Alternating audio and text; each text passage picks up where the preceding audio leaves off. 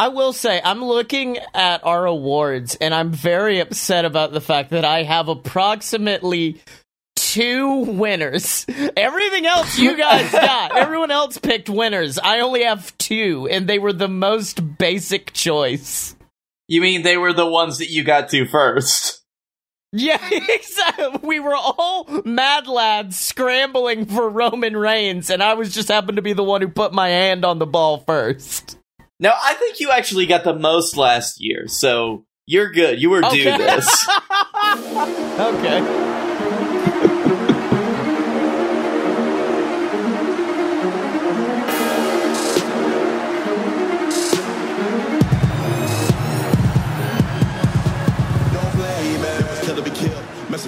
Welcome to Fight Boys, a show about professional and not so professional wrestling. I am your MC for this evening of awards and celebration, Scotty Moore. I am your Jon Moxley of this celebration, drunk. no, I'm Blake Tanner. I'm the Todd Pettengill of this uh, of this award ceremony, the Dylan. So it's our second annual Golden Boys Awards, which I forgot we called it. We've been calling them the Fight Awards, but apparently we called them the Golden Boys last year. But uh, I think yeah, the Fight Awards are already actually a thing, so it's a good thing we. okay. um, now I do also have all of our last year, so we can actually catch up and see did these age well, a la our wrestler of the year for last year. But before we do that, I want to get into a first year cat, first time ever category, which is the first years. Who had the best first year in a wrestling company uh, this year? And it, it can be a rookie, or it can be somebody who debuted a la in NXT or AEW. Just who had the best first year? And uh, Blake, would you like to begin with our third place nominee? Indeed. Um, the uh, this nominee is FTR. Um, for joining AEW this year and leaving leaving the yoke of the bourgeoisie WWE, making their own way and f- fucking that right. That's not their thing. Uh, FTR, though, uh, I think that them leaving WWE and eventually joining AEW was the absolute right move for them.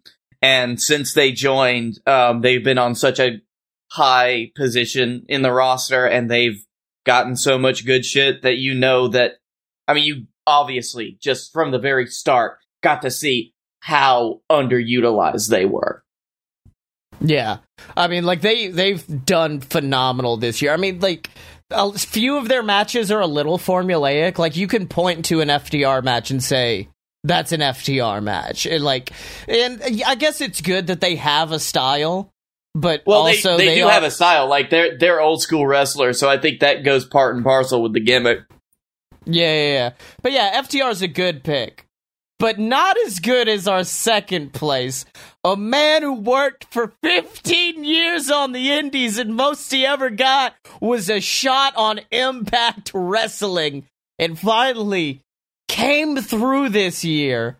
And of course, as we've learned, if you want to become an instant babyface, you talk shit to Cody Rhodes, and that's exactly what he did. Then had an amazing feud with Jon Moxley. Also cut a promo on what was it, a donut?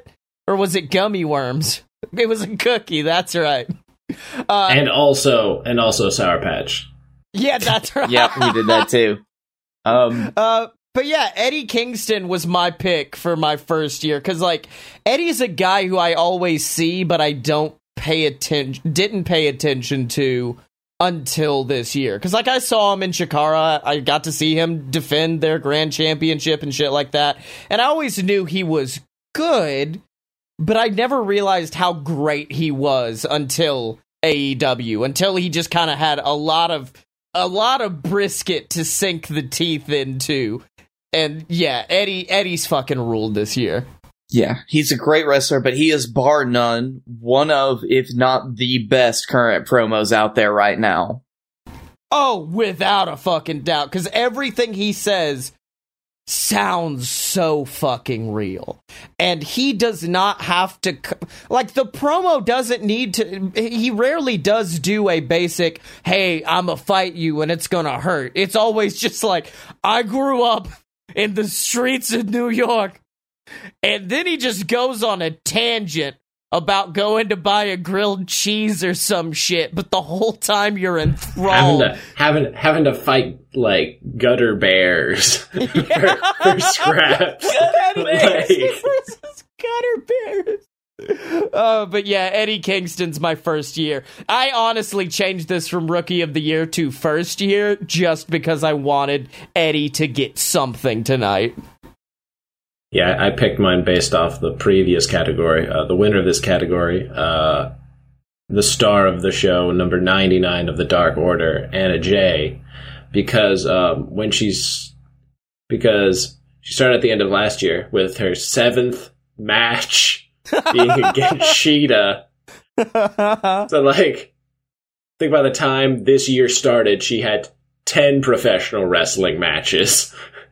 And over the course of this year, she's now become like one of the top, maybe not like one of the top female wrestlers, but one of the ones where you're looking, you're like, yeah, she's probably going to be champion in the next, what? What do you think? Like year?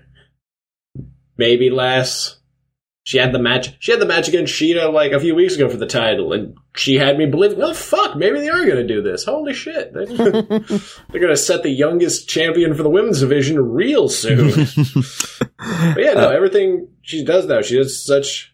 Let me here the moment where she became my uh my like breakout like first year person was uh whenever Brodie won the championship and they were beating everyone out down and then she just walks very briskly across the stage and just chokes Brandy Rhodes the fuck out Yeah. and there was no there was no build up for that apropos of nothing just now fuck this woman fuck fuck this I mean, got herself a new got herself a new gimmick out of it.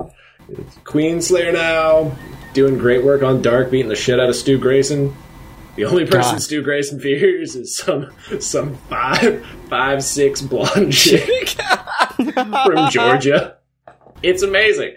Everything about her her gimmick now too, and it's her character works too good are good too because she on and off has had this stuff where she's trying to like you know recruit Tay Conti into it, and like I'm excited to see where that goes. Like I'm ex- I'm excited. It's the fact that like she has such little experience in the business, but like she's listening to people or something.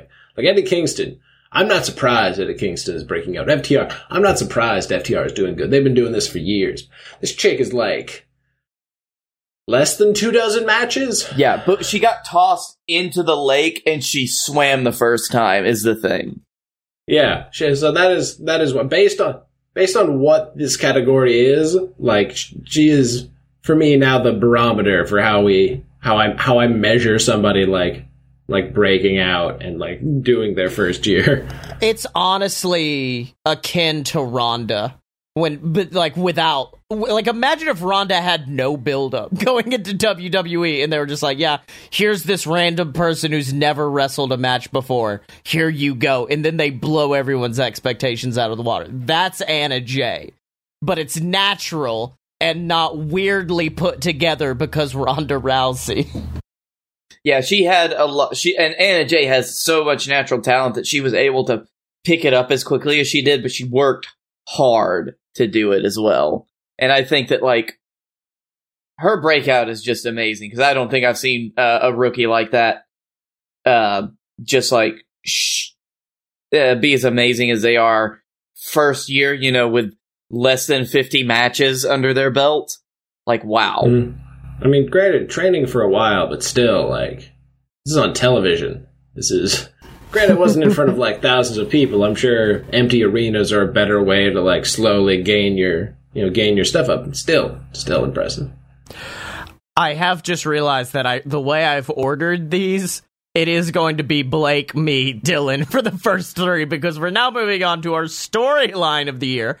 Um which last year was I believe we called it promotional tactic. Like the best thing people use to bring people into wrestling. And uh, the winner last year was Jon Moxley, just making the greatest music video of all time and releasing it on Twitter at midnight.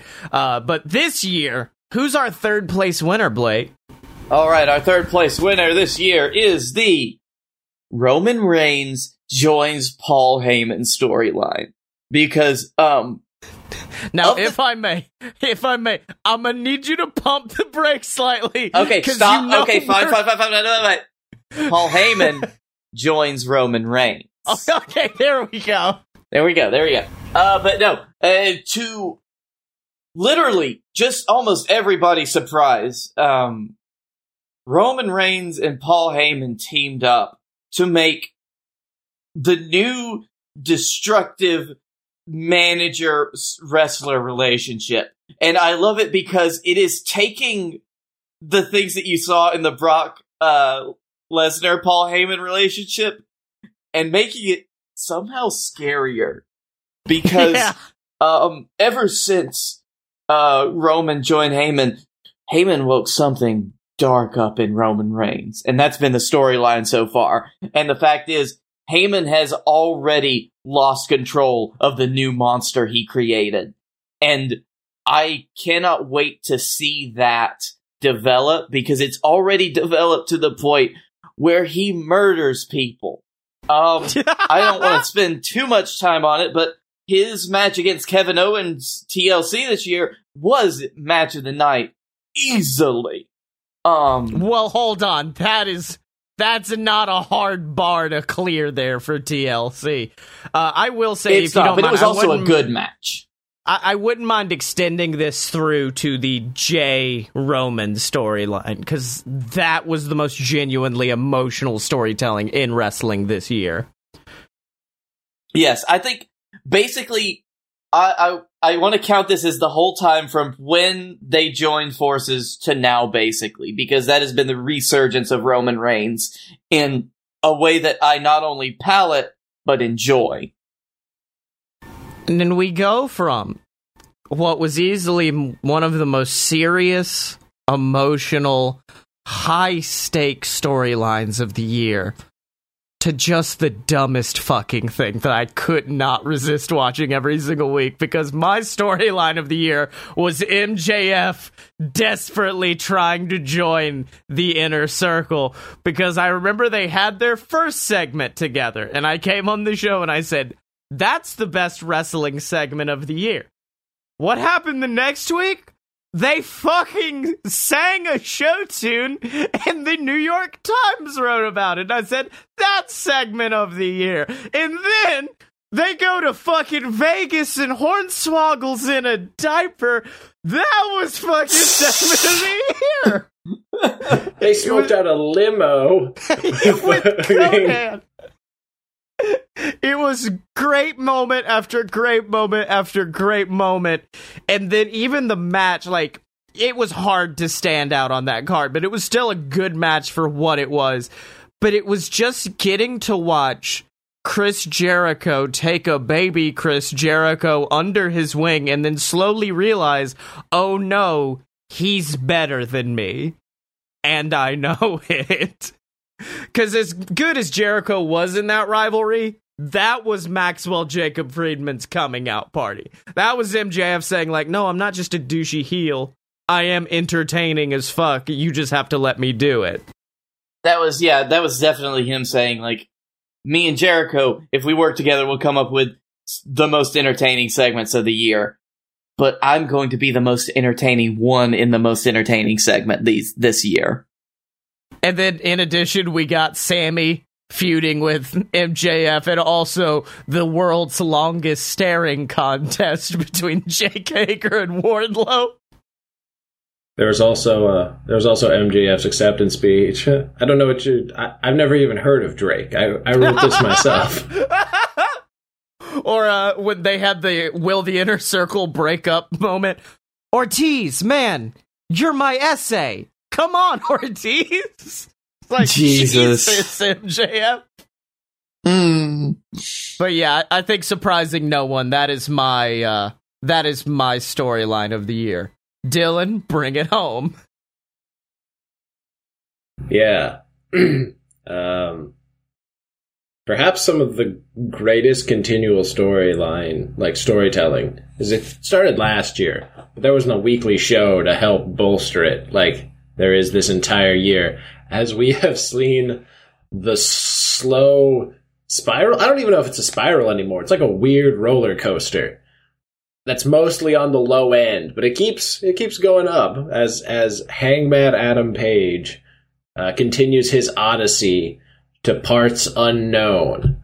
Uh, starting off really early in the year, like surprise winning the tag titles with Kenny, then feuding with the Bucks because the Bucks Hulk Hogan him, uh, shit, shitting all over his moment. Going to Revolution, having the greatest tag match of all time, while constantly like you know button heads with Kenny, going to be like, yeah, they're the, they're the best tag team. Like we're just two singles wrestlers. Like all of that, never feeling like he's good enough. The whole thing where he the he gets kicked out of the elite because he is insecure, starts drinking, loses loses the tag titles, drinks some more, yeah. meets with Kenny in the the finals of that number one contenders tourney, fucking kills it, but loses. Then then the Bucks win. Can't join in the celebration now he's at the Dark Order Christmas party. Like the whole thing is just like this amazing. Yeah. Like I, every every time I see it, I'm just like, this is so. It's it rides this wonderful line of great emotional storytelling and like like like almost like actual like English lit worthy storytelling. Rides it all with this absurdity it's you have this picked. guy drinking drinking whiskey all the time, breaking into the bar at at uh, a, a Jacksonville stadium, fighting there. like you picked the perfect in between between Blake's and mine. It was serious emotion, but then also just goofy, entertaining shit. Also, the other day someone tweeted one of those describe your 2020, but with only pictures on your phone, and all I put was Hangman Adam Page has been drinking. The greatest photo in AEW history. Uh, yeah, uh, that that is wearing tights now, I guess. That the emotional roller coaster of this, and the fact that it can flip between the two, like very serious and very absurd, is something that is almost never done well in professional wrestling, and they've just yeah. hit that sweet spot. I, I mean, I've said it before on the show, and I will say it again. MJF and Jericho have had bad segments this year. Jericho had a bad fucking feud this year. Adam Page has not had a thing I did not enjoy throughout this entire year. Hangman has not put on because everyone else has. Cody, um, well, that's a given. Kenny, the Bucks, everyone's done something where I said, I don't know about this.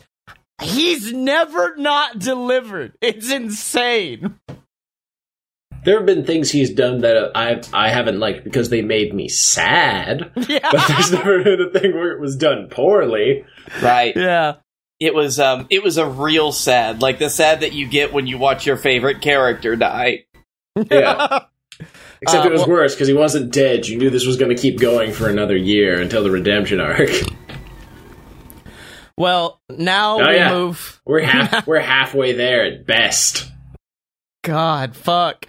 Well, now let's move on to the theme song of the year, which, of course, last year could not have been Kingdom by Downstate, which I did listen to earlier today, and I will say, still fucking slaps. Even with how much we overplayed it, that song still fucking slaps. But as long as it's not 20- done, as long as it's not done live. yeah. Fuck. God.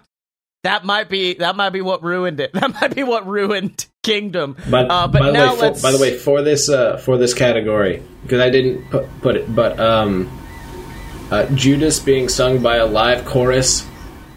Oh yeah, almost. That's not really a theme song. That's a performance. But I'm shocked uh, none of us picked Judas because Judas had a banner year this year. But let's get into. It wasn't Bl- new though. It had already uh, been there. Well, I, I, mine's not technically that new. Mine's been around for about a year. Mine's 2019 light, but I just listened to like it showed up in my top 5 on most listens on Spotify. So that's why, but before I get into mine, Blake Tanner. What is it? Um, uh, this one is uh, third place is Brodie Lee's music in AEW. Um, the he is exalted.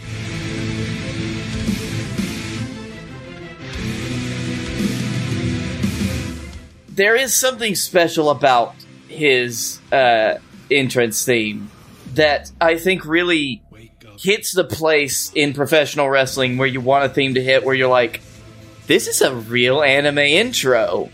Um, because it gives me the same vibes as hearing Sephiroth's theme from Final Fantasy, which is, of course, One Winged Angel. Um, but it, the uh, the the genuinely like scary kind of horror vibes music uh, at the very intro, and then interspersed with uh, hearing just people chanting in a chorus in the background. He is exalted one. Really, just kind of hit it for me, and I don't I, like. There is something great to coming out to the ring with a kind of banger like that. Damn it. You saying that made me realize that I do have a favorite theme song specifically from 2020. And it is He's the best. He's the best. He's the best man, man. Man, man. Miro's new theme does fucking slap, but uh, no, instead, mine is uh, a song that was so good because we we saw a bunch of great theme songs die this year. Seth Rollins famously lost his song at WrestleMania to fit his new aesthetic, and also the fact that they don't like CFO anymore. But the greatest tragedy is the fact that we can no longer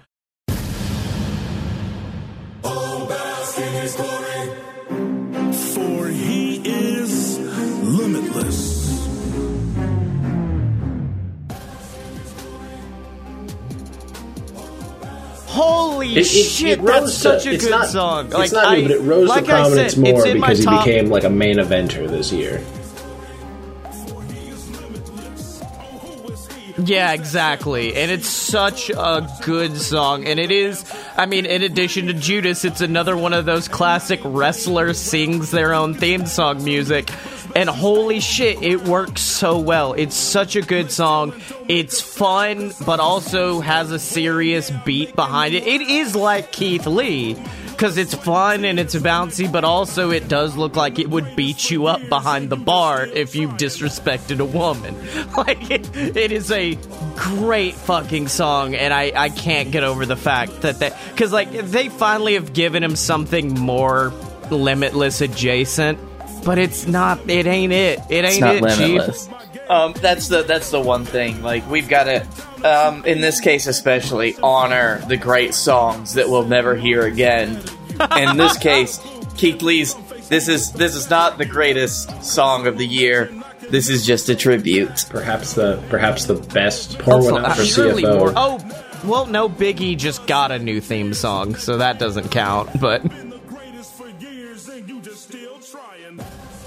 But but no, yeah, like the loss of all those CFO songs, especially. Um, it has been a sucky year for good intro themes because several good intro themes died.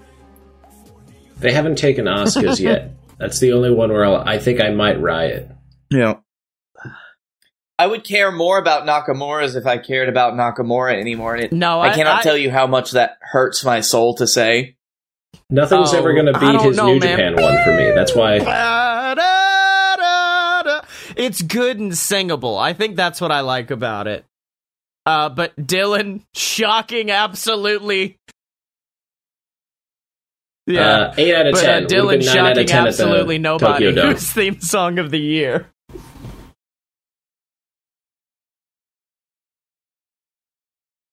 I, I want you. To, uh, I want it to be known that I called this his theme song of the year on his second, I think, appearance.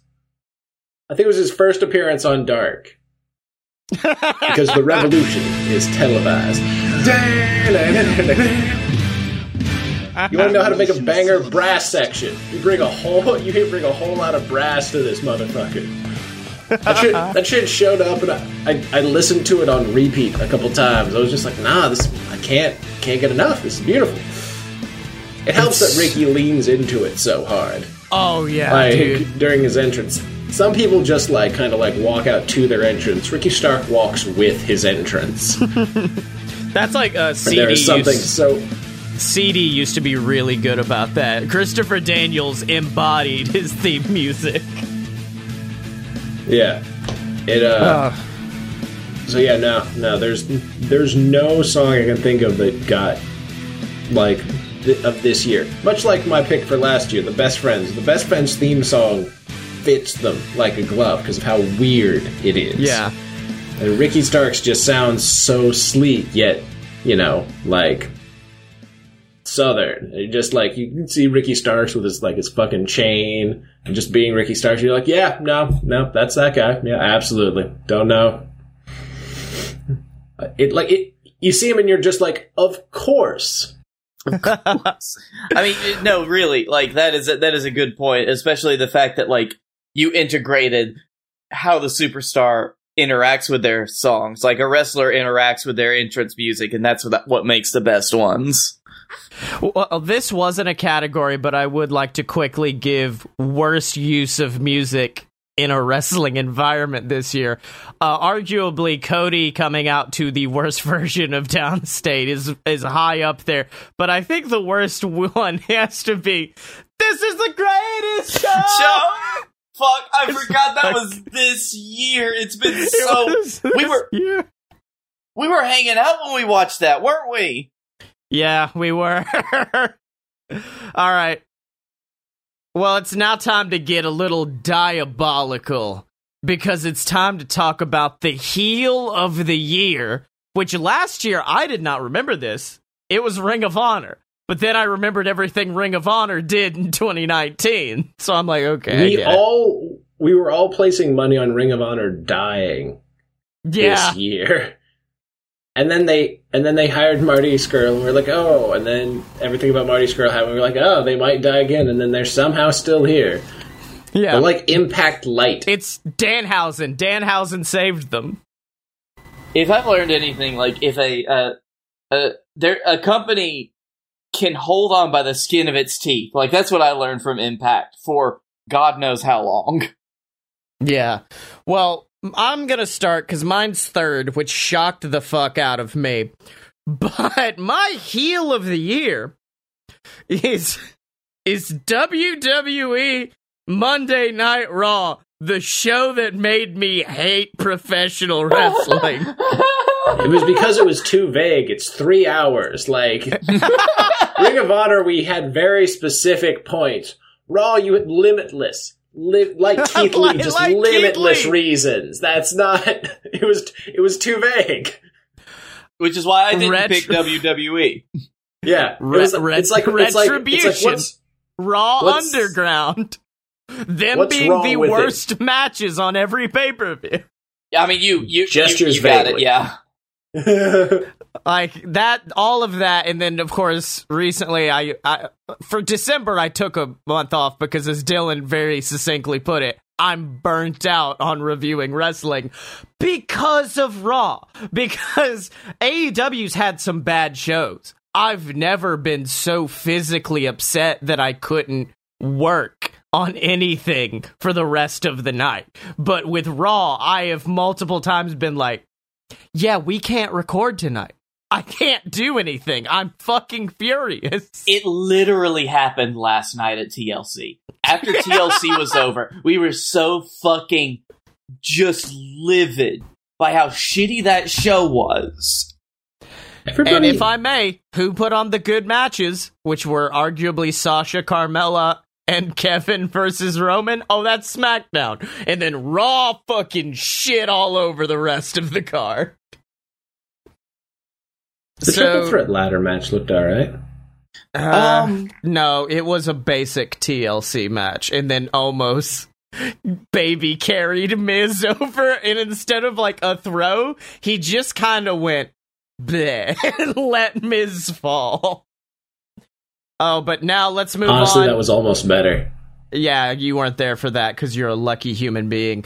Uh, Blakey T, who's your heel of the year, buddy?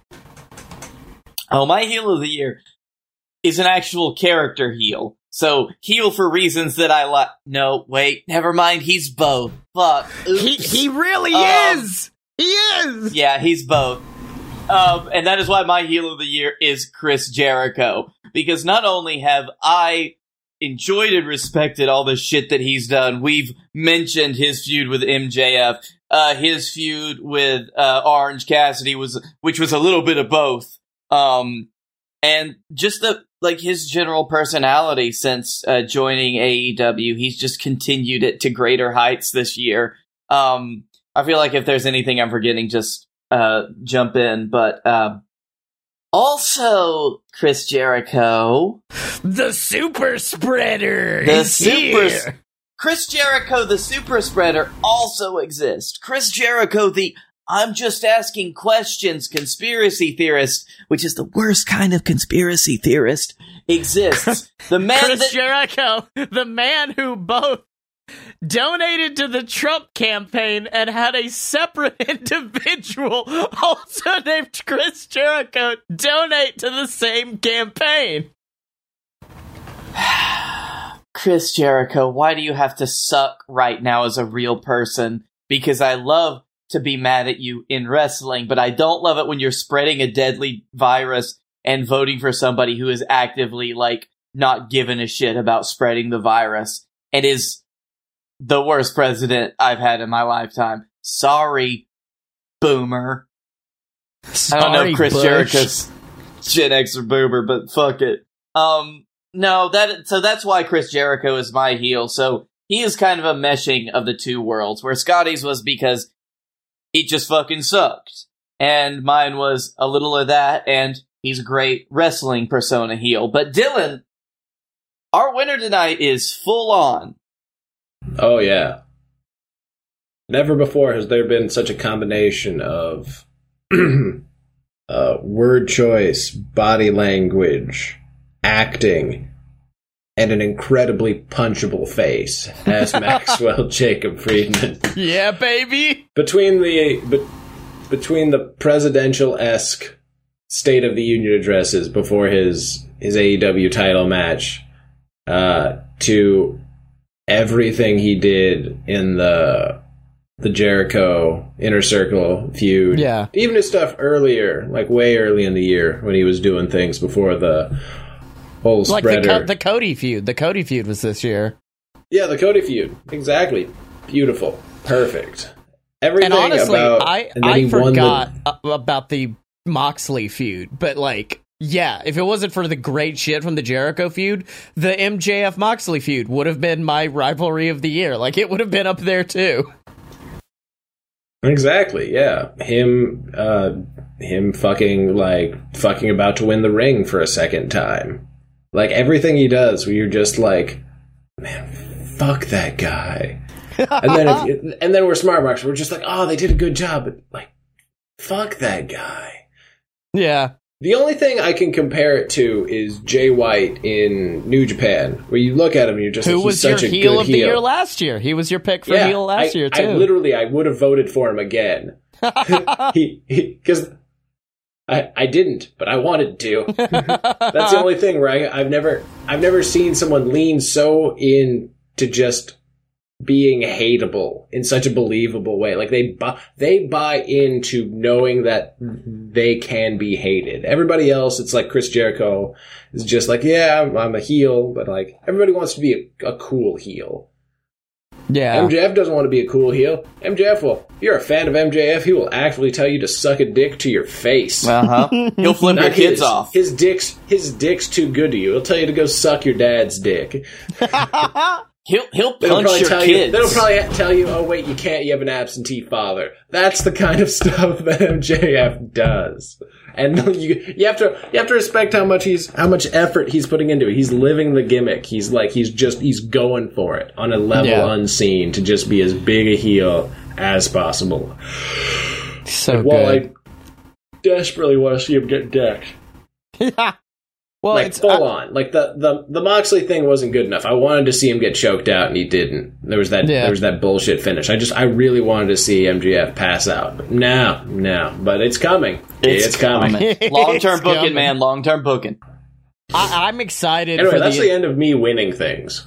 I, I'm sad. I'm I'm waiting for the eventual Sammy Guevara babyface turn because I realized that the other day. Like, holy shit, Sammy would make a great babyface. But uh, it's interesting we brought up Jericho. He already he already has the support behind him because of the because of the vlog. Yeah, yeah.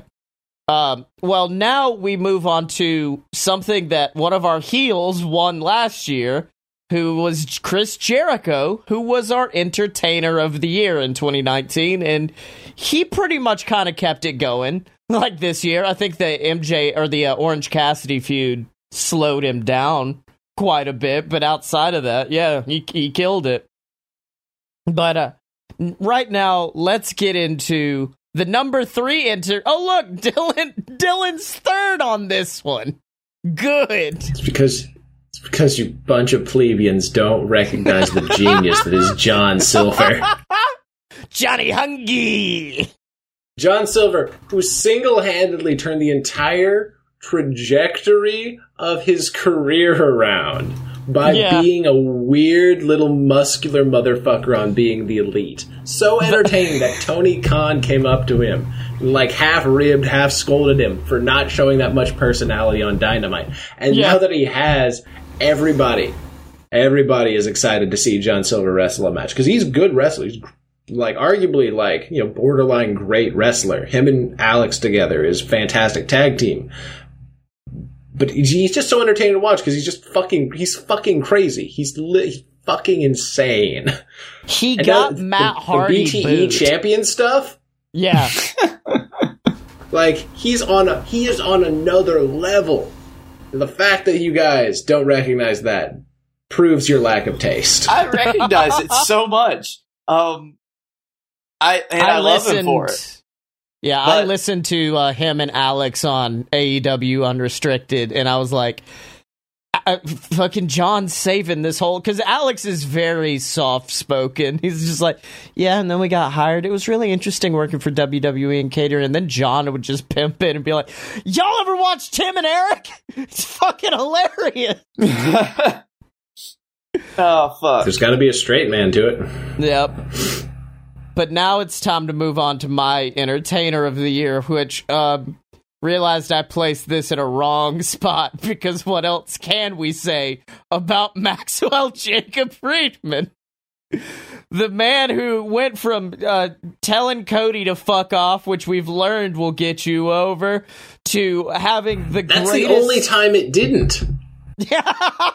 to having the greatest segment of the year with Chris Jericho, to being the only person who AEW has said, hey, why don't you call out Jon Moxley for being a former WWE guy? And he said, okay, let's do this. And just epic, like pipe bomb esque promos, comedy promos, whatever MJF had to do, he would go out there and do it. And it would always be like, I think a lot of the detractors of MJF in the past have been like, okay, but he's just a generic, he's just doing the most generic heel shit. And then this year was the year he said, okay, I'm going to get more creative and entertaining with ways to be a heel. Like, even his match quality, which used to be admittedly slow paced, because that's a good heel tactic is to wrestle a slow match so everyone gets mad at you because they just want to see the big super kicks and punches. He's even adjusted that for that to be more entertaining. He's adopting like Eddie Guerrero tactics and he's playing more of a goofy character and fuck, he's so good. I think he and let me see, I think it's him and Hangman are tied for the most nominations that we have. I, I, that is probably true. They they both probably had some of the best years, like the best overall kind of um uh like success this year. Um but in terms of entertainer, um which is very interesting that he won. I'm surprised because I loved him, but he was both of your second choices. But it is Brodie Lee, the exalted one of the Dark Order. And I think that it is um it is well deserved because as he he was not anywhere near the top of the list for the exalted one of the Dark Order. He kind of disappeared after um you know, for a while during his non-compete clause after WWE. Um Yeah. but then he came into AEW. and Did you just fucking sneeze in front of me? he came into AEW and he ate a steak funny.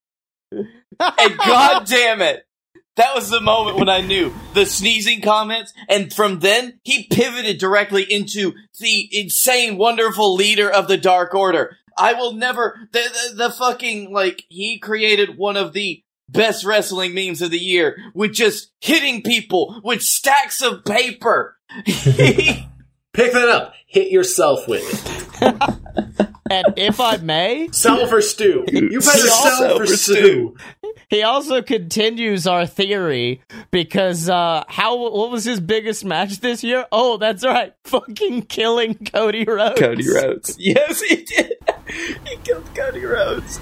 Um, God, he Killed also, Cody Rhodes, tried to kill Jon Moxley. It's a really, Yep. it's a winning combination. I also I want to take this moment to point out like how livid he was on. Uh, I think it was an episode of Being the Elite earlier this year when they almost could have had Hangman be part of the Dark Order, and then he didn't. And he said, "We could have had cowboy shit. Do you like cowboy shit?" do you do you like horses? Do you like whiskey? Do you like cowboy? Sh- of course, you like cowboy shit. Oh, fuck. That was where the paper thing came from because he just Nah. threw it at Alex and Reynolds. Or no, he threw it at Uno. yeah. Yeah, and yeah. I'm I am I love the Dark Order without like Brodie's leadership on a day to day basis, but I also I miss him because of how like you know the dynamics change and it's just all the kids running around in the house when dad's not home. I want Yeah. dad to be home sometimes because dad's fun as hell. Um, but I fucking love it, and I hope that Brodie Lee comes back into a Dark Order with cowboy shit. And Uh, not only that, like, even going beyond the realm of performance entertainment, he's done two separate unrestricteds, and both of them have been fucking killer. Because he's so intelligent. He's so intelligent, he's so well spoken, and he's so enthralling to hear speak about anything. Where he's just sitting there like yeah I, i've got my dms open. I don't get dick pics or anything. You guys need to ask silver about that though oh Ah, and that was when the dick pics started. Yeah. But uh, like I said, MJF was one of those guys who had a rough year but got better. He was one of the most improved this year, but he did not make it on our list of most improved. Who last year, uh, Jon Moxley won most improved, which yes, if you you can only go up after getting a needle shoved in your ass on television. But uh, before that, Blake, would you like to give us your most improved wrestler of 2020? Yes, and that gentleman is Drew McIntyre. Um, Yes. I mean, you got to think just starting from the year, starting at the Rumble, McIntyre, like his uh, performance, amazing, winning the title, fantastic. From somebody who was like before this year until he got like he started his real big push was kind of floundering again. Um, then I, I I will argue that it's not so much that McIntyre improved as they let him be Drew Galloway again. I, I think Yeah. improved in this case is also the improved What we're booking. seeing. because I think Yeah. our winner also succeeded from improved booking as well. Um, but like uh, McIntyre, especially with his booking. But you're right; they let him be the character that made him successful, and that improved his entire WWE run so far to the point where he has been consistently in the main event, a consistent title holder, and somebody that they come to look at with like a very uh, with a high level of respect. It seems. Yeah, Yeah, uh, we're- the other we're- end of that. We're going to get into Drew more later. Don't you worry. But uh, yeah, like you said, uh, improving in terms of uh, booking, but in ter- improving more in terms of uh, like getting getting fan support behind it. This is war. Low. yes. Wardlow, who showed up, and everybody was just like, "Who is this? Who is this goofy looking motherfucker that is with MJF?" Wearing a later Burberry tie. Wearing a Burberry tie. By the way, wonderful, wonderful move. Also, it turns Yeah. out he just owns a shitload of suits. He didn't. He wasn't some like mu- like bodybuilder that he. No, he just owns a lot of suits. That's good. Talked about that on Unrestricted. He was just like, they were like, "How many suits do you own?" A lot. but uh, yeah, then being known as the guy that took the Cody Rhodes moonsault off the top of an unnecessarily tall cage, he has over time just better and better. Like just sh- gotten to show more and more of himself from like his matches being good. The F10 is now, for me, gone from being a stupid gimmicky move to oh no, that's that's actually genuinely impressive. Uh, after you see him do it the tenth time, you're just like, oh, was not a was not a fluke. He is literally flinging people like frisbees. Uh, Yeah. Or his, I'm gonna hang a guy off the top rope and then drop them directly on my knee which I've never seen that before. It's the most brutal looking shit I've ever seen. It's like a it's like a different version of the go to sleep, except with way less guidance and more pain. It's like an old Kenta go to sleep where you're just like that guy's dead now. It's like you didn't even check. That, yo, you actually domed him.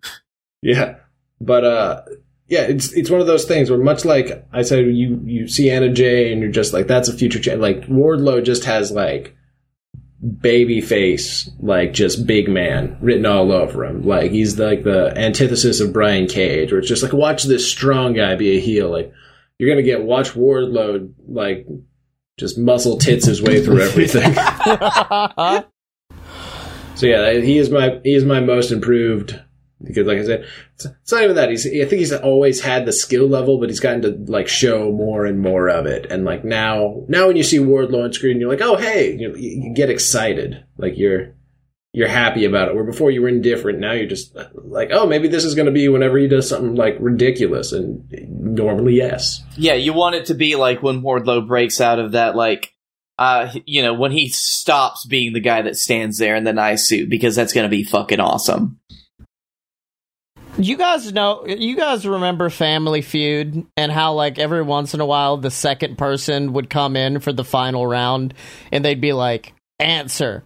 They already said that. Ah, fuck, okay. And then they'd go to the next question, they'd answer, and then they'd say, no, someone's already said that. Ah, fuck. That was me talking to both of you about this category because all three of us were like, no, it's fucking Roman, right? It's definitely Roman Reigns. So he went to- from he went from us actively rooting against him to us being like amazing yeah, he is One hundred percent. Uh, so he 2020 lost the most, vest that was step one the most improved thing in 2020. Roman Reigns, his teeth.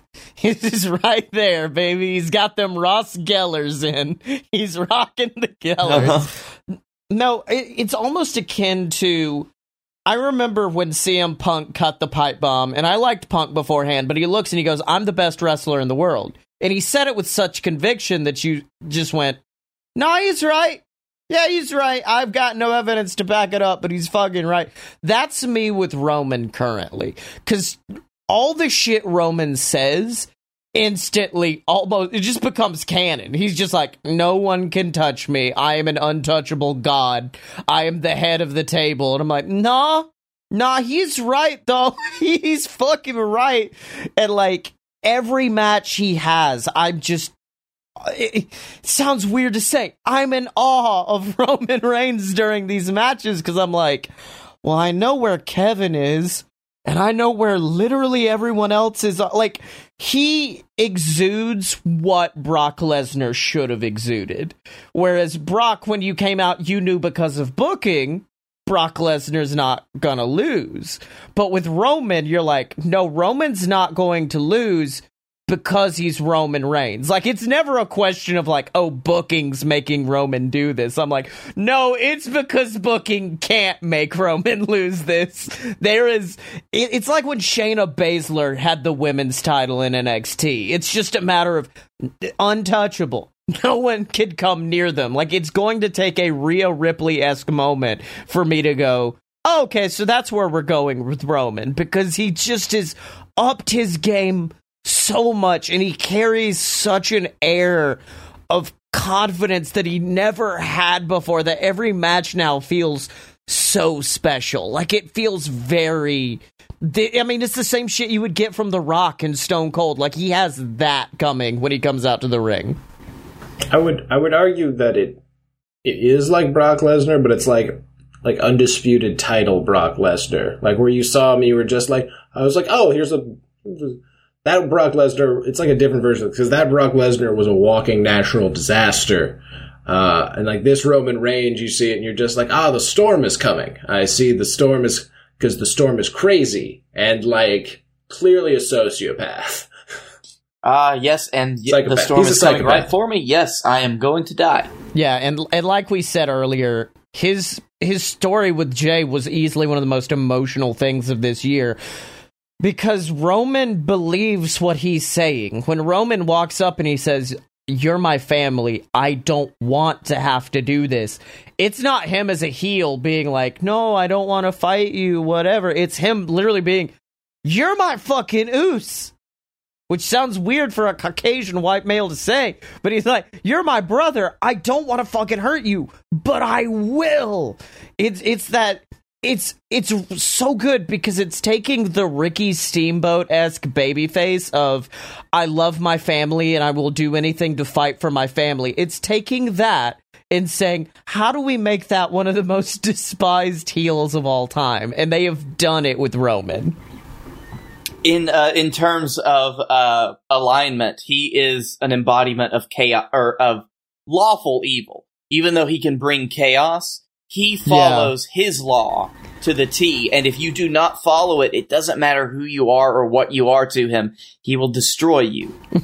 yeah, I love him. Like that was my favorite thing about the Kevin match was the fact that when he was against Jay, I was like, okay, he he he knows Jay. He respects Jay.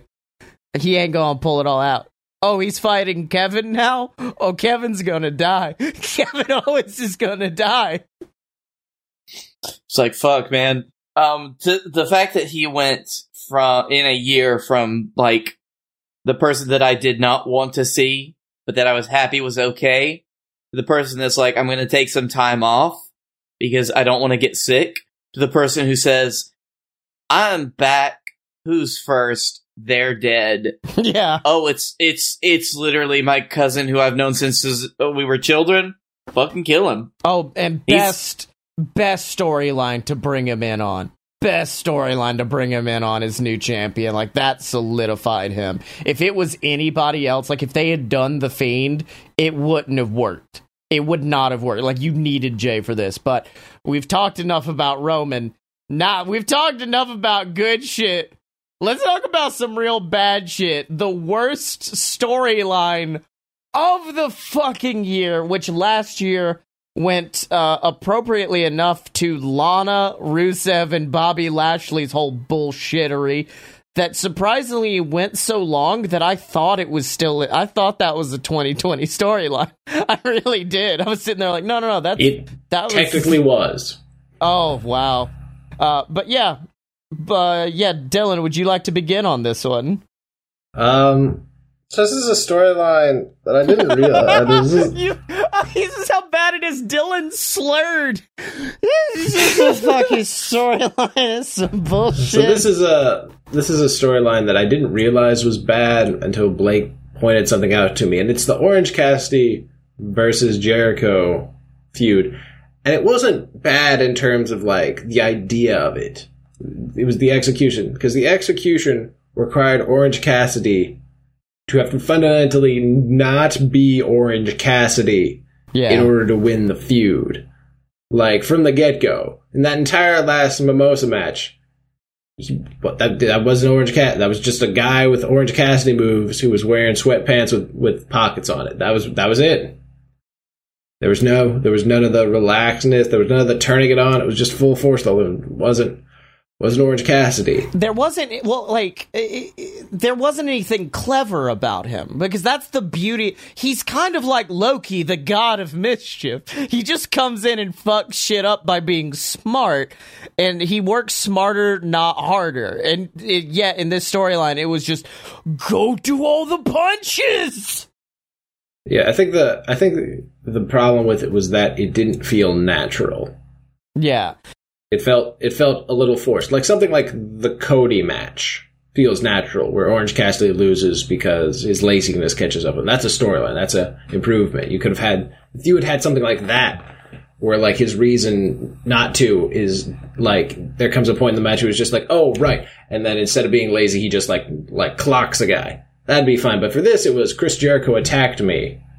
Yeah, or even the like MJF match he just had for the Dynamite Diamond Ring. Like MJF walks in the ring and tries to do the Guerrero spot, like throw him the bat or whatever. And Cassidy just goes, I'm not fucking catching the bat. And he just puts it down on the ground, and MJF pops up like a cartoon character and says, No, you have to take the bat. You take the bat. And then, then he takes the bump, and the ref turns around. That's the shit Orange Cassidy is made for, or goofy, super. Cl- he is the Roadrunner. he is the Roadrunner be outsmarting people. But yeah, right, no, and he that's- wasn't doing that in the OC Jericho feud, which is like uh, like Dylan said, that was my problem with it. Orange Cassidy not being Orange Cassidy for any period of an Orange Cassidy match or feud brings it down to a bad level. Yeah, it, it was really, really rough. Uh, Blake, would you like to jump in with yours? Which I will say, I am going to argue against because it did give us the greatest, worst match of all time. You can argue all fucking day and all night about it, but I will never relent on the fact that the drunk Matt Hardy feud was Nope, Jeff. It was Jeff. absolutely dog shit. It, it- Jeff Hardy, yeah. not Matt Hardy. Fuck Yeah. me. I got my Hardys wrong. But no, Jeff, You um, must have you must have taken that Matt Hardy bump, and it just rattled you a bit. Yeah. I I took that bump, but I don't have a concussion, damn it.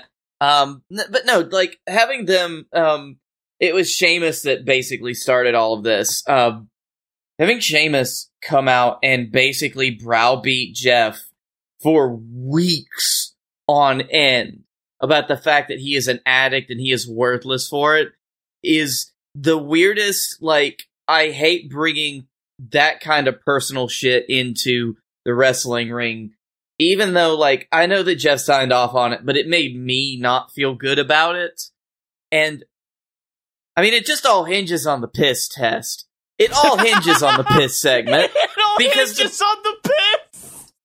it's all on the piss because the moment that he's like I want you to take a piss test Piss on me, Jeff. live Piss on and me. I want you to piss on me. The only good thing to come out of this is this is where Peaky Blinders Sheamus came from, and that's kind. I'm down with that. But that was after this rivalry was over, and Jeff said, "No, let's keep it going. Let's bring Elias in." Yeah, then they rekindled it with Elias, and then they like kept it going. And I Then don't Elias understand. re- electrocuted himself with a, with wood. it got him And with a big ass Jeff- face. Jeff lightly stacked violins on top of him. before he did a before he did a swanton bomb and smacked his back of his head against some steel steps. and then played a tambourine to close us out. God, that feud is horrible. Okay, let's talk about something else. And now for something even worse. Even worse. Oh God, Scotty, take us away. At least yours has the saving grace of a match so bad it's laughably good. My storyline has everything. Remember how I was like the the uh, the Jeff It's- Hardy Elias yours match? is still going, right? Mm, no, no, it's not. But it kind of. The effects are still there, and I hate it. Oh, Um, I'm sorry. It it was only stopped by paternity leave. Yeah, because much like the Elias Jeff Hardy match had everything you'd want out of a terrible wrestling match, this has it. This has everything. This has a, a paternity test. This has a 19 year old dating a 33 Austra- year old Australian man. This has uh, the Mysterio family coming together. This has Dominic Mysterio debuting. This has Rey Mysterio getting his his fucking eye ripped out of his head. It's just the Rey Mysterio versus Seth Rollins storyline went forever. Keep in mind, it started after Rey got yeeted off the top of a building by Baron Corbin, so Rey already was having a bad beginning to 2020. And then they were like, hey, what's your next thing? Oh, I'm gonna have my eye shoved out of my skull by Seth Rollins. Oh, that must be the blow off, right? Nah, we're gonna keep this going a lot longer than that. It's like it's like chapter two of a fifteen chapter book. yeah. technically, technically, technically, the the feud is over, but the ramifications are still happening because the Buddy Murphy like fucking Mysterio, uh, like coalition is still going. Yeah, they were like, "Hey, what's this need? How about some Romeo and Juliet shit with a Mysterio child falling in love with a disciple of Seth Rollins?" Well, he just has the one, and it's a 33 year old adult ass man. Nah, still do it. Do it and make him kiss on television. And then finally, they handed this shit show over to SmackDown, where I said, maybe they'll fix it. And they made it worse. They made it worse then. I've got a bad idea, and I know how to make it shittier. Fuck me. God damn it. It was so, I, I can't believe that, especially for as long as it went and kind of still is going, because it just smacked of, we have nothing for you, so we're going to give you this shitty, terrible feud that's gonna just ruin Seth again. Yeah.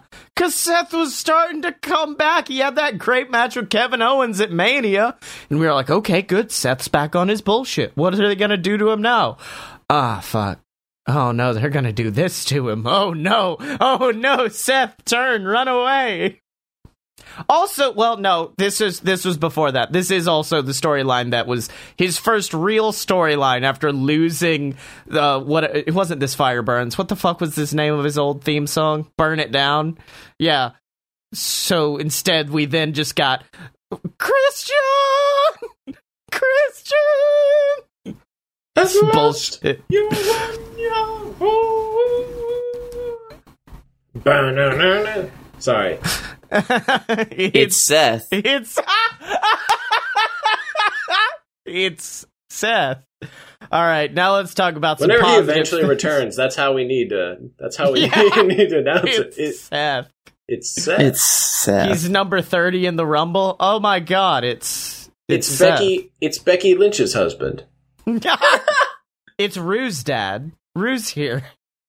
All right, on to more positive things. Let's talk about our match of the year, which last year I still stand by this. We chose Cody versus Dustin. Fuck yeah. That Who's match this ruled. we motherfucker? We all did. No. Actually, no, yeah, you who what was yours last year that you were so furious didn't make it to number 1? Ospreay versus Shingo Takagi, which Yeah. won Wrestling Observer's Match of the Year.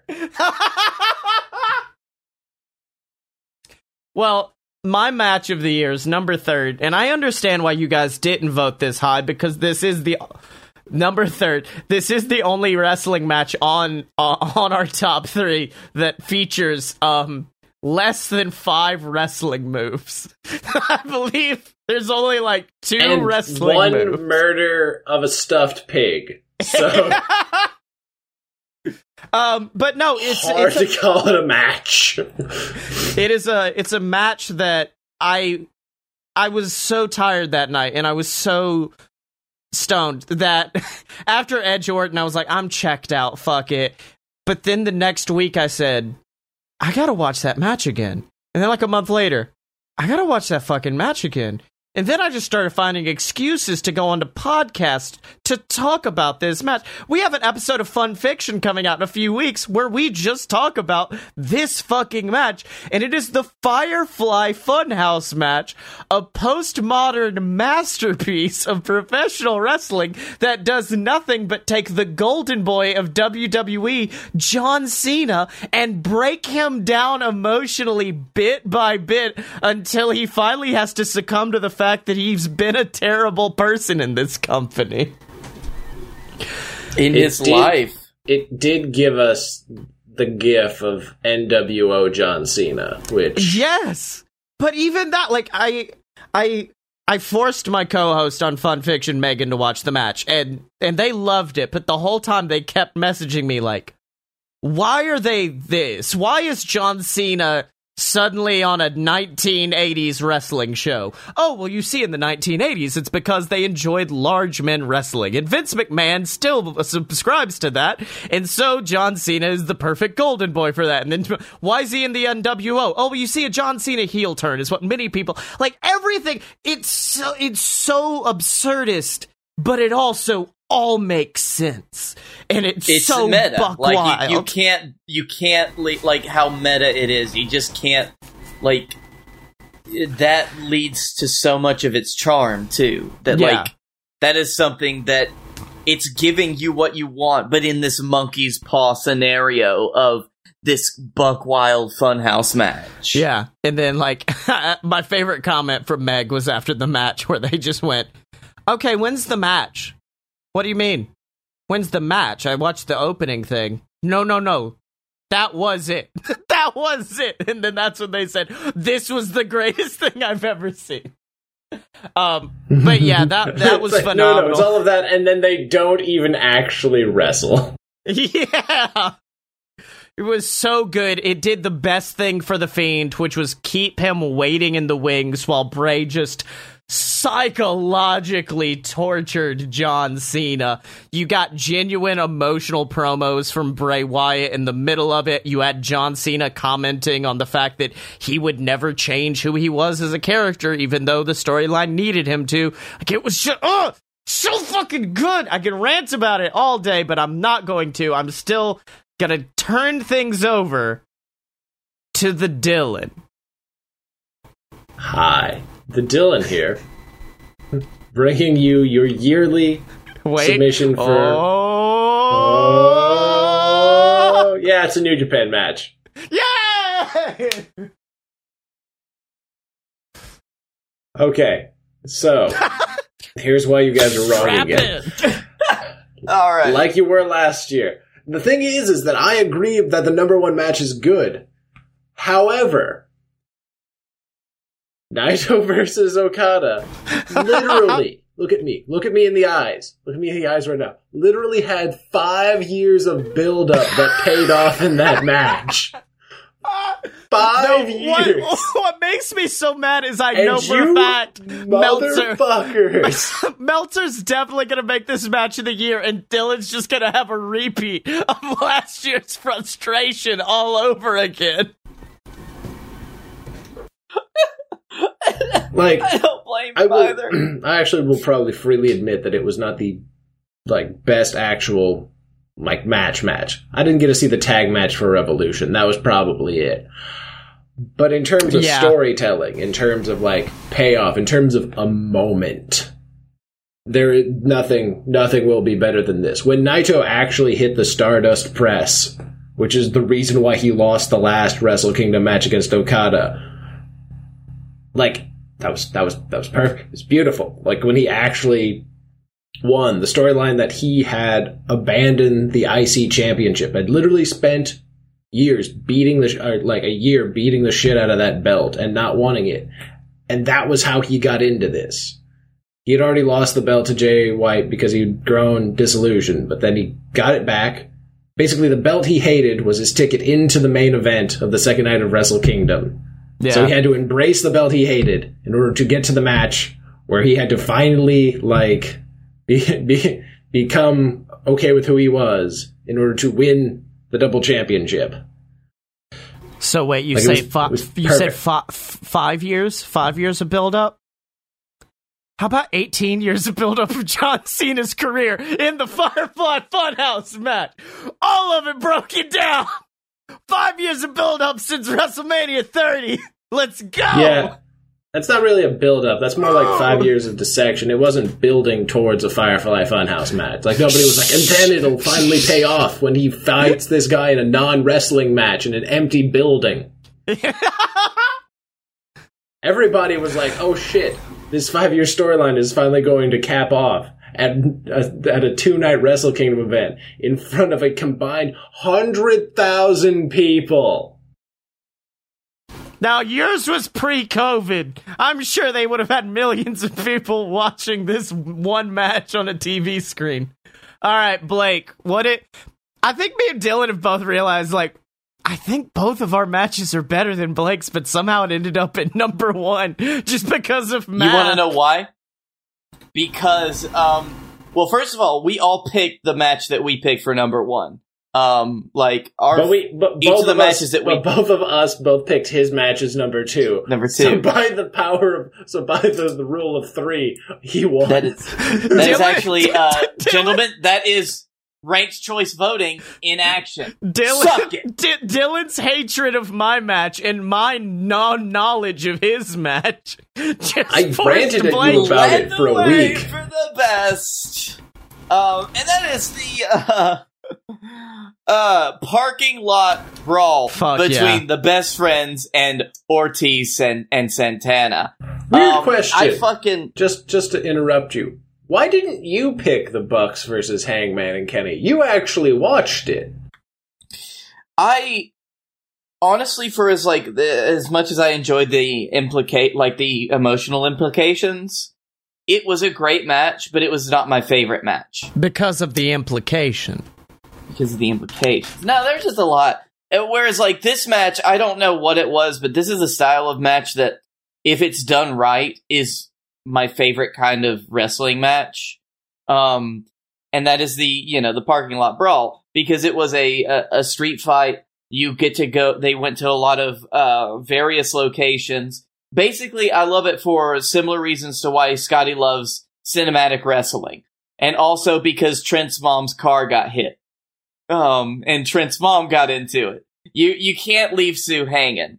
Uh, this is also a very rare instance where Meltzer looked at it and he's like, "Fuck, man, that's a five star match. I don't care where the fuck it took place."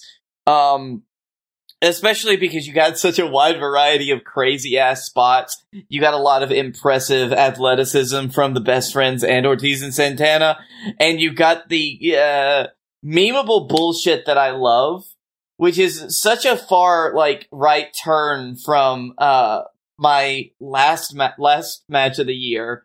Um so I don't know, I guess this just goes to show that there are a lot of great matches and there are matches that surprise you with how much you like them. This one surprised me with how much I liked it and the fact that I loved it. Let's run through some of those ridiculous spots. Uh, they include uh, Ortiz being trapped under a car hood as both Trent and Chuck Yep. do swanton dives off the hood of that car onto the onto the uh, not the trunk, the fucking uh, oh the front of it. Uh, this includes Trent being uh, suplexed onto the roof of a truck by Ortiz, and then Santana jumping off another vehicle to splash him Yeah. onto the roof of a truck. Uh, it Uh, included. Orange Cassidy gets let out of the trunk of a Oh, car well, hold on, no, no, no. to then before jump that, up. Chuck pulls the key fob out of his pocket and opens the trunk, meaning a key fob had had part president in this match. And then the finish of the match, where um, I believe Chuck pile drove Santana on like one car, and then uh, Trent uh, fucking dude busted Ortiz through like a table that had been set up on the back of a truck for the win, and then they got driven out by by Trent's mom in her minivan. Hey, Sue, she has a Um, name. Also, just because of the fact, Sue, thank you. Um, and this is like where we get the point of pride to say that the guy that we harassed for almost a year has a five star match. now. Yeah. All right. Well, now on to our uh, second biggest category of the year, our baby face of the year. One of the people who brought us the most joy this year. And, and for me, well, hold on. Last year, our baby face of the year was AEW, because fucking obviously. And this year, my baby face of the year is a guy who's done something that I honestly think I have not seen in my tenure as a fan of professional wrestling, which is he's a guy who can somehow both be what management wants and what every fucking fan in attendance wants. And it's Drew McIntyre. Because holy shit, we already talked about him as like most improved, but he is such a good baby face to a point where he has to deal with shitty raw promos and the whole time. Like i'm hearing the words and i'm going this promo is fucking terrible. But because it's drew i don't care. And he's not just a Brock Lesnar run through everybody type. He can sell with the best of them, but then also if he just needs to Scottish rage up and kick a motherfucker's head off, he can. Also, he's got a sword now. He got a fucking sword from Sheamus in a chest in the back, like this was Skyrim. And he's like, I'm just gonna bring this with me out to every match now and shove it in the stage. But yeah, Drew, Drew Mack, my baby face of the year, because he is easily probably one of the best baby faces in the business. Best babyface champion in my lifetime, I think. Uh, I like when you can tell how much you cared about your picks by the level of promo you give them. really tell. Um, I'm next. Uh, my baby face of the year is uh, is Kota Ibushi because never has a wrestler um, exuded an aura of like just just purity Yeah. and and like wonderfulness as Kota Ibushi. There's no wrestler who there's nobody else I think who you could just hold up a, a just a picture of them like standing in the ring and every and just be like, is this a good guy or a bad guy? And no one would get Kota Ibushi wrong. Yeah. There's not a single person that would point at Kota Ibushi and not be like, that's the good guy. That guy right there, no chance in hell. No chance. Yeah. He's also a great babyface because he has a secondary mode of Murder Ibushi, which is by far one of the greatest things in wrestling. Which is, which is, which is I was nice and now I'm just snapped. I'm just I'm gonna slap the shit out of you. I'm just I'm gonna slap the taste out of your I'll mouth. fuck you up. And it, the best part about that is everyone fears Murder Ibushi. Everyone, Okada, Jay especially. Like you just see the look in their face. Where they're like, ah, now I fucked up. there's just there's just something so great about Ibushi. The crowds all like love him. You get so much heel heat if you fuck with Ibushi. Like there's just there's just something so great that it. I'm I consider him a great baby babyface because it it translates across like boundaries. Ibushi cannot give an English promo. Not possible. But Kota Ibushi could show up in AEW tomorrow Yep. and just act like Kota Ibushi, and within two weeks he'd probably be one of their top guys. Like just just naturally. Yeah, you just you would just understand. And like I just can't I can't emphasize enough how rare and like important to the the industry that is. Yeah. The unsnappable neck of Kota Ibushi. He tries so hard. Every, him and Naito are in this competition. Naito's winning because Naito's having to slow down because his body's breaking down. In fact, probably likely due to the Kota Ibushi matches. Yeah. Night one of Wrestle Kingdom is going to be crazy. I can't watch. I can't watch live this year because I have to do work, which means I have to go an entire day without hearing anything about the wrestling industry. Just completely. Oh god, that sounds terrible. Yeah, can't check Twitter, can't check Reddit, nothing for three straight days because I'm not doing it for New Year's Dash either. Uh, it does mean uh, that if either one of you ruins anything, I will drive to Alabama and beat you to death with a wiffle ball bat. I will. I will It, refrain. it sucks because I know I'm gonna watch it, and I may forget that Dylan will be watching live with me, and I'll just be like, "Holy oh no! shit!" Oh no! Oh no! I want you to know. I will. Tw- I will at you as I go to bed, and it will say, "Scotty, if you value your life, your life, you will not."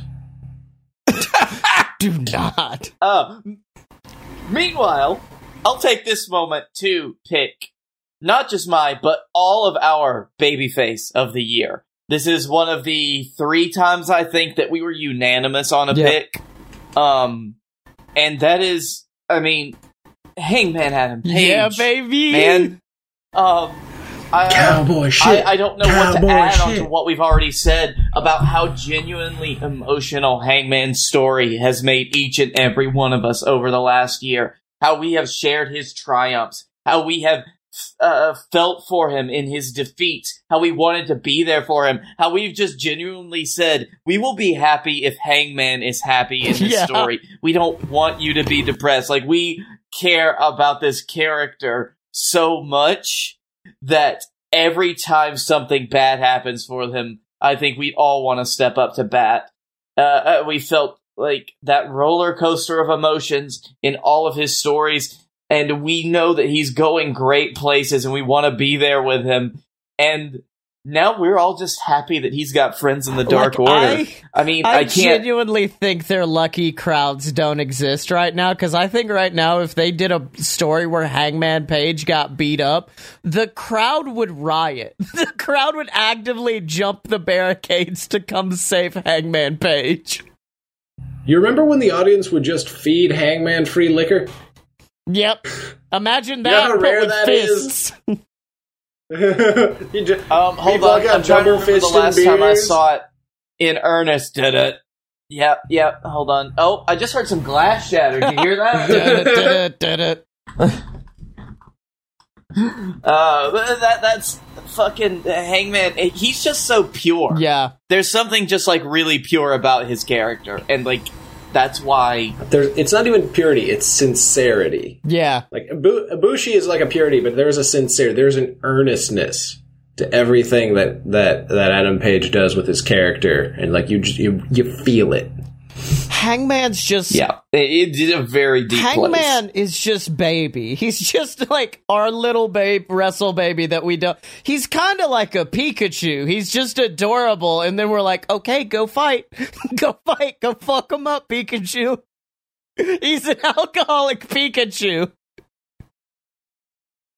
Yeah, and the episodes where he loses are the really sad ones. Yeah. Where Ash goes to cry. Or like fucking imagine Hangman in the first Pokemon movie crying over a Kenny Omega turned to stone earlier this year. No, no, no. I was picturing two Hangman pages slapping each other and crying. each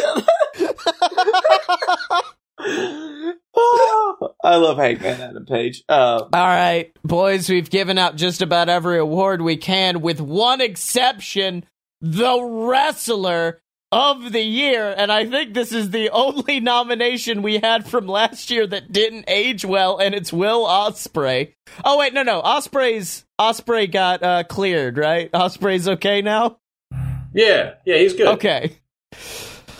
I mean, he still did terrible shit in the past, but he owned up to it more. So like, he's he's getting there. He still, ha- but he turned heel. He really leaned into his punchable face. Yeah. And like just how much of a dickhead he comes across as. So on, it, it went fine. Okay. We're good. All right, Dylan. He's gonna have a great match with Okada in like a week Oh, that's right. Uh, yeah, you get that. You get the Great-O-Khan and versus uh, fucking Tanahashi, Jeff Cobb versus Shingo. That whole stable is just set. Yeah, it's terrifying. All right, Dylan, uh, because you chose New Japan, that automatically put you at third. Because Blake and I are idiots. What did you get? I was gonna say, I was gonna say. So you know that company that does almost exclusively wrestling? Their person is gonna be third in wrestling.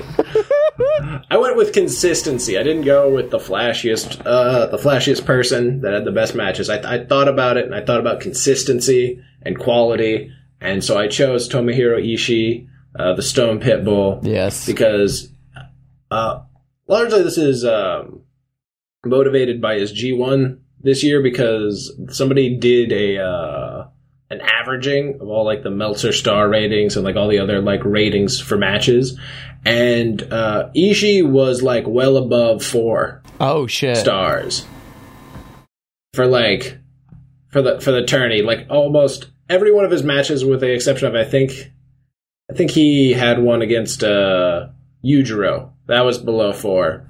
But that was even that. I believe that was the highest match that Yujiro had was against Ishii. Like he just, if you need somebody to have a good match, like he's just, he's in his forties now. He's never going to be world champion, but he just he knows he is the best.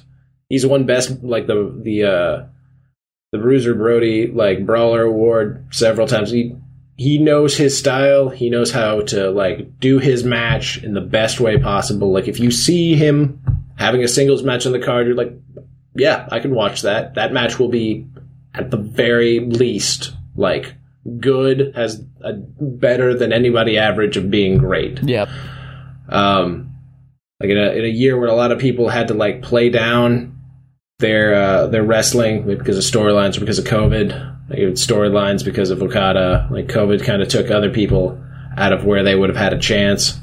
Uh, he's just he's just there, like like a like like a stone, the stone Like a pitbull. stone pitbull. Yeah. Um. Yeah, exactly. Well, my wrestler of the year. uh, you guys may have heard of him. He's Hangman Adam Page. Page. Um, which honestly, How many categories did we nominate Page for again? he got nominated in three, and I'll be honest, snubbed from another one because that tag team match should have been on there. It wasn't better I didn't than the get Funhouse. to watch it. Okay, well, it, no, he got snubbed in my opinion, and I know that's partially my fault because I said a match where there were only two wrestling moves was two better. wrestling moves. But like I said earlier, every time he comes into the ring, it's just what good shit's about to happen. Even when he has an opening match on the card that's literally just there for Hangman to wrestle, he still fucking kills it every single time. Like d- during the breakup with Kenny, when he would come out and wrestle every week and put on these classics while Kenny was on commentary, it was just this ultimate show of like, oh yeah, he's better than you, Kenny, because he's out here wrestling and putting on good matches. Because uh, obviously, like Okada, because of storyline, Kenny's not doing best bout machine shit right now. He's doing cleaner shit, but still, every time Hangman would come out, he'd just look and say, "All right, let's fuck shit up for a few." Like, oh, I'm wrestling FTR. Let's fuck it up. Oh, I'm wrestling my best friends, the Young Bucks. Let's fuck it up. Oh, I'm going out with the Dark Order and we're all getting drinks and screaming, fuck Hangman. Let's fuck it up. Like, Hangman Page has been phenomenal this year, and there's never been a Hangman match where I said, I could miss this. No, no doubt. No, nothing. Bet. Ah, here we go. So, um, I've already said everything I wanted to say about Hangman because he is, as I said, wonderful. Um, but Hold on, Blake.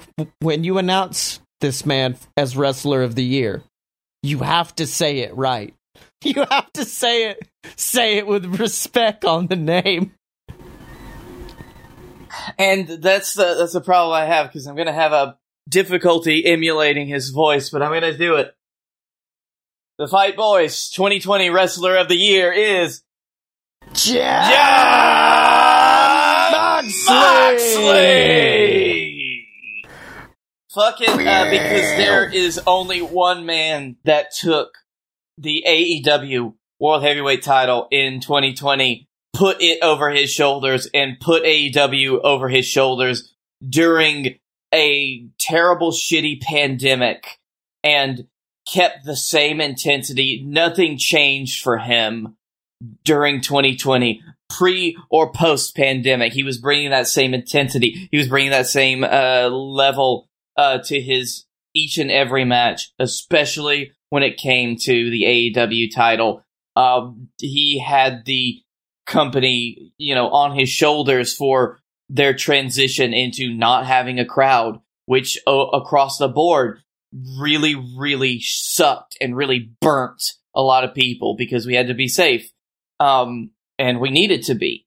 But we were so worried that this could be uh, a death knell for especially AEW, who'd only been going for a few months at that point.